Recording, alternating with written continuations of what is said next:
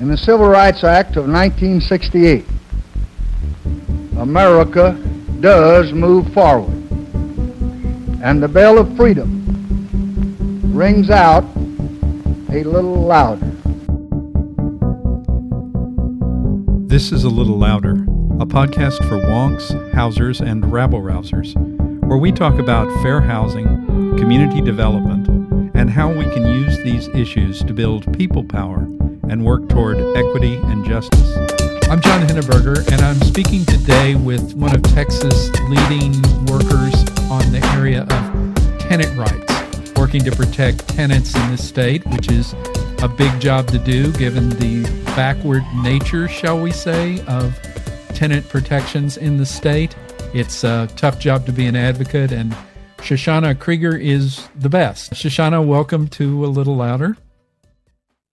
It's lovely to be here. Thanks for having so, me. So, uh, you run a nonprofit organization in Austin that's on the forefront in this state on protecting tenant rights and helping tenants organize to exercise their legal rights under the law. Tell us about BASTA. What does BASTA stand for and what do you all do? Yeah. So BASTA, Building and Strengthening Tenant Action, or Buscando Acción y Solidaridad que Transforme el Arrendamiento. We've been around for a little over five years, and we work to organize tenants into tenants associations at multifamily properties so that folks can organize around the issues that they're facing and strategize to ensure that the solutions that they want get enacted. That can be anything from repairs at a property to getting rid of a bullying manager. Or one mobile home park, we work with the residents to actually purchase their community. So it's whatever the tenants who are on the ground want to be working towards, we will support them in doing so, so long as they're doing it in a collective manner. And the members of BASTA have had a number of important wins, like uh, taking over that mobile home park, I think, ultimately to protect the ability of the people to keep their homes there and securing some improvements or or dealing with the wake of the the natural disaster, the big freeze we had a year ago, and there are a lot of tenants affected by that. Could you tell us a little bit about some of the things BASTA activists have done? Yeah, so in the wake of Winter Storm Uri last year, a lot of multifamily properties in Austin were without water uh, for a week, two weeks, some even three weeks or a month. And so in the immediate aftermath, BASTA, along with other nonprofit partners like Workers Defense uh, Project, we orchestrated a volunteer effort to actually just bring water and food to those properties. And so that was the immediate disaster response. But then what uh, happened as we were at the properties was that we started hearing lots of issues from tenants about the ongoing repair issues which they had prior to the winter storm. And so it was no accident what were the properties which didn't have water 3 weeks a month out after the storm. Those were properties which were in poor conditions before the storm itself. So we started working with some of the associations, some of the properties, tenants of properties who we had uh, been delivering water and food for to organize and then fight for uh, longer term and more structural changes. So it's one property, there were a lot of mold issues. And so those tenants advocated with the code department to get citations issued. And that was escalated to Building and Standards Commission. And we actually got the largest fines the BSC has ever given. At another property, which was actually without gas, it was project based Section 8 property. And we worked with those tenants to negotiate temporary relocation, which included both financial assistance for tenants, a right to return, and better communication in that process. Another property we're at, Rosemont at Oak Valley, which is owned by a subsidiary of the county. There also were relocation issues over six months after the storm itself, and we continue to work with that association to ensure uh, that there's justice for those families. Those are uh, those are life saving actions on the part of Basta in those properties. I think about all of the multifamily properties and all of the really substandard multifamily properties around the state. Austin's lucky to have organized tenants doing this work, but there's certainly a big need in the rest of the state that's not being fulfilled because there's not the equivalent of BASTA in most cities in the state, right? Yeah, and I would also say that even in Austin, we don't have sufficient resources to meet the needs and the requests that we get. We have a long waiting list at this point of folks who are interested in organizing, but we don't have the staff capacity to be able to assist every single um, person who contacts us and wants to organize. And because we're in the state of Texas, and as you said in the intro, a state which is fairly hostile to tenants, it means that organizing is even harder. So it means having a, a staff organizer doing the work. It's going to take more work for that person than if that person was an organizer in LA, in New York, in a state where it wasn't as um, risky to be organizing to begin with and you had more just basic laws which protect you and institutions which protect you, which means the organizer doesn't have to do as much groundwork with folks to make sure that they have the confidence to be able to exert their rights. And then also oftentimes, I think on the ground here,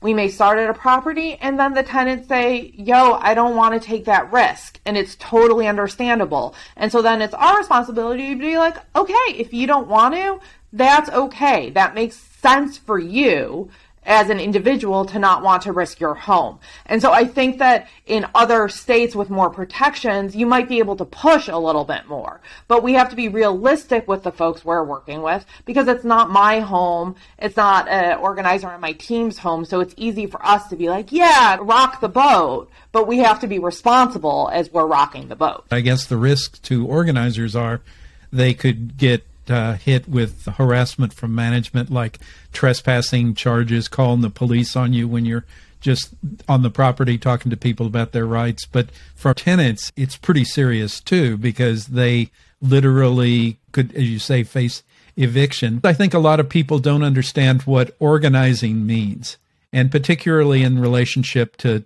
to tenants what is an organized group of tenants? What do they look like? What do they accomplish? BASTA's definition of organized tenants, and under our model, organized tenants are a group of tenants which comprises a super majority of tenants. So not just a few folks who come together and there are five people and it's a 300 unit property and they're like, we come up with our list and we represent anyone. Our definition of organized means you have to have a base and the base is the foundation. And in order to have a base at a multifamily property, that means you need to be talking to your neighbors. And so you need to have a solid base of people who say, Hey, I support what you're organizing around, which means you have to have clear issues defined and clear solutions proposed to be able to engage the base around it. And then you need to have a subset of people who are the steering committee or the planning team, whatever an association wants to call it, who are the folks who are doing more of the strategizing, are in the weeds, are figuring out what they're going to propose to the general body. But that proposing to the general body and the accountability to that larger base is crucial. And so all of that takes a lot of groundwork and isn't something you call a meeting and then the next day there's change because there's process which needs to happen. And you have to start talking about what does consensus decision making look like? What does accountability look like? What does having power a little bit of power look like? Because for steering committee members and planning team members oftentimes this is one of the first times in which they're in a position where they have some power or influence as opposed to that their jobs where you know maybe the lowest person on the totem pole. Sometimes that also means you have to say okay now you have some power. You have a direct line to the manager. What does that look like? Like how are you going to use that? And how are you going to stay true to your neighbors and be using that for the collective greater good. And that's where the rubber meets the road. That to me is the uh, best part of organizing is that the leadership development which occurs in that space and creating a base of folks who are going to be able to lead a movement in a way which is not hierarchical and which is looking at the collective more than the individual or the yeah, personal. It's important work. The um, reason I particularly wanted to talk to you in this episode is there's been publicity in the last month or so about the Austin City Council considering some expanded protections for tenants beyond what exists in current law. I know that the members of the city council often reach out to people who are members of BASTA and seek their advice and input on these type of things. And I know that you monitor what's going on uh, at the city council and are often asked about these laws. Can you tell us what's cooking at Austin City Hall? Yeah, so there are two exciting potential laws which may be enacted. There were resolutions which were passed unanimously in February directing city staff to create two ordinances. And both of these ordinances would significantly change the rights of tenants in Austin. So the first one, which is related to what we were just talking about, which is all organizing, would give tenants the right to organize in Austin. UT did a report a couple of years ago, which looked at different states and jurisdictions and what uh, a right to organize could look like and proposed a model ordinance. And the model ordinance, which they had proposed, would include the right of tenants to be able to knock on their neighbors' doors, to pass out flyers, to be able to invite an organizer from a nonprofit onto uh, the property to be able to have meetings and common areas, and that organizers and tenants could engage in these activities without fear of the police being called, uh, which is something which we definitely have seen. The other resolution which was passed was directing staff to draft an ordinance which would give tenants an opportunity to cure lease violations before a landlord could proceed with an eviction. Over 40 states already have these opportunities to cure. They're pretty standard. And what that is, is in Texas right now, if a landlord wants to evict you because let's say you didn't pay rent, then they would give you a notice to vacate. It says you have to get out in normally it's one to three days. And then you could go to your landlord and be like, I have the money, I have the money. And your landlord could say, Nope, not going to accept it. A lot of times landlords will accept it, but the landlord's under no obligation to accept it.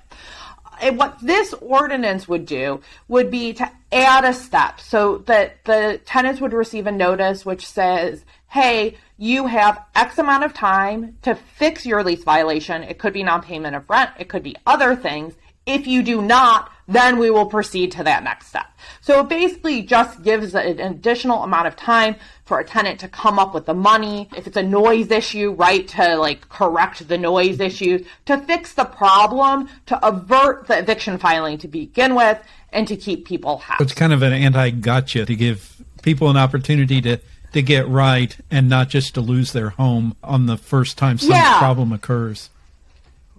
Yeah, and I think that uh, your framing of an anti gotcha is a really good framing because also oftentimes the tenants who a landlord may say, Oh, I'm not going to accept your rent, even though you're saying you have it now, are the tenants who are sticking up for themselves to yeah. begin with. So it's not totally divorced from the organizing conversation or the tenants trying to exert their rights conversation, because it's the tenant who's made repair complaints, who's called code, who they may be like, nah, I would rather not take your rent and just have you out because you're a headache. And so landlords choose who they decide to give leniency and who they don't. And this would say there's a standard kind of uh, period which tenants can fix the problem before we go to the serious and violent act of an eviction. Yeah, yeah.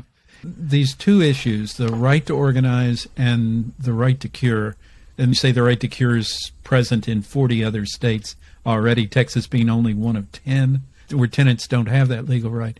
So, who's for this and who's against it? What do you see when you watch the city council talk about these issues? Well, both of these resolutions passed with full council support. There were some amendments, uh, especially for the cure one, which gives staff more flexibility in terms of uh, what the final ordinance could look like. There also there's going to be a question of what are the exceptions to cure. So imminent threat of harm, criminal activity, yeah. but then what kind of criminal activity? Does you know smoking a joint mean that you don't have an opportunity to correct not smoking a joint and result in an eviction. And then the Austin Board of Realtors got in an amendment which uh, said that they should consider certain property damage. But what does that look like? And we're talking about cure, like can a tenant fix the problem, not can a landlord proceed if the tenant hasn't fixed the problem. So pro- if we do property damage, right, does that cover a kid has uh, hit a, a soccer ball through a window and the window's broken? Does mom have the opportunity to fix the window? before an eviction proceeds. That that that property damage could be there, right? So the extent of what those exceptions are, and both the apartment association and the Austin Board of Realtors obviously are uh, wanting landlords to be able to act with more with more latitude. It it does seem like there is political will in the city on the council to enact these. Also, just for cure, it's important to note during the pandemic, for most of the pandemic, there was a 60 day cure period for a non-payment cases. This would say like, hey, we did that before. Now we're going to make it permanent, but not at 60 days. The amount of days they're talking about would be between seven and 30. And it seems like there was, when folks were testifying for the resolutions, there was a fairly wide support among community organizations, among tenants, of folks saying, hey, it's important to keep people housed. And it's also important that cops aren't called on tenants when they're just trying to stick up for th- themselves to fight things which are illegal and immoral. If people want to follow this or people have an opinion and want to get involved in the process, what's the opportunity to do that? Yeah, so the timelines for them is the cure ordinance is supposed to come back to council at the end of March. They might ask for an extension. We're already almost mid March, so that very well might happen. The organizing one is supposed to come back in July. The Office of Civil Rights is doing a series of listening tours in which tenants rights is one of the issues on the listening tours and they are getting community feedback on these issues of organizing right to organize and whether someone should uh, be able to cure a lease violation. So those are over the next two months. So I would strongly encourage people to check out their website. I think BASTA either we shared yesterday or we're going to be sharing. By the time this airs, it will be shared on our social media, the information on those sessions. Anything happening with BASTA that you want to highlight? Oh, well, I guess on eviction uh, matters, we are seeing eviction numbers in Travis County approaching the numbers of pre pandemic levels. So we have our Eviction Solidarity Network where folks can volunteer to watch and track court proceedings, much like Texas Housers is doing in other parts of the state. And really terrific work. So folks are interested in volunteering to court watch. Let us know. You can uh, find information on our website. Everything is still virtual, so it's relatively easy to do. We're also doing rapid response calls to tenants to make sure that they are connected with the resources they need. So that's uh, one area of opportunity. And then just following our social media pages, you will see other opportunities to support Rosemont tenants in their continued battle to uh, get rid of folks who aren't overseeing county programs adequately, or if there's pro- probably in the next couple of weeks there'll be something on a displacement of 80 families in East Austin, uh, which we're starting to just organize with. So, following our social media, there'll be more kind of property specific ways folks can get engaged. I hope we can follow up with the Rosemont tenants. I think their fight has been an inspiring one, and it's been they've been particularly effective, which is a situation where an apartment project that was owned by a governmental or quasi governmental entity let the place go to hell and would refuse to make repairs and deal with serious mold problems and habitability issues and the like. It's certainly bad when any landlord doesn't treat tenants' rights, but it's especially bad when one that's associated with the government fails to fails to respect tenants' rights. Yeah, and we have, I mean, tenants are right now being moved back into their apartments. And of the four mold tests, which we conducted with professional licensed mold inspectors, all four came back positive with mold, but they are still forcing tenants to move back in. So actually today, a city council, city council, county commissioners court should be appointing uh, new board members for four of the five seats of the board which oversees this project because it needs wholesale reform. It's a travesty. That is a whole other day of a conversation. Yeah. If a tenant is listening who's interested in organizing or interested in becoming more knowledgeable about their rights and how to maneuver the very unequal situation in this state between landlords and tenants can you join basta or can you can you get more information? So you could go to our website to sign up for mailing lists or if you're interested in organizing there's a form for organizing interest. Also you can call us. We have a wait list right now but we still encourage everyone to call and we it, what where our resources allow, we're supporting folks. But I would definitely encourage people to reach out and get involved because it's really important that everyone who is a renter is speaking up because we're a majority renter city, but our the the laws and the regulations and the ways in which resources are distributed in our city do not reflect that we are a majority renter yeah. city. Shoshana, what's the website again? It's bastaustin.org, B A S T A A U S T I N dot org. Got it. And then our social media handles are all at Basta Austin. Got it. Well, thanks a lot, Shoshana, for taking the time to talk to us about uh, what's going on. We'll all be following with great interest what the city of Austin does with regards to expanding the rights of tenants to organize and providing them an opportunity to cure in this majority renter city. Thanks so much, John. You can listen to a little louder wherever you get your podcasts. And you can also watch the video version of A Little Louder on our website at texashousers.org. And now our friend JT Hirschmack will take us out with our theme song.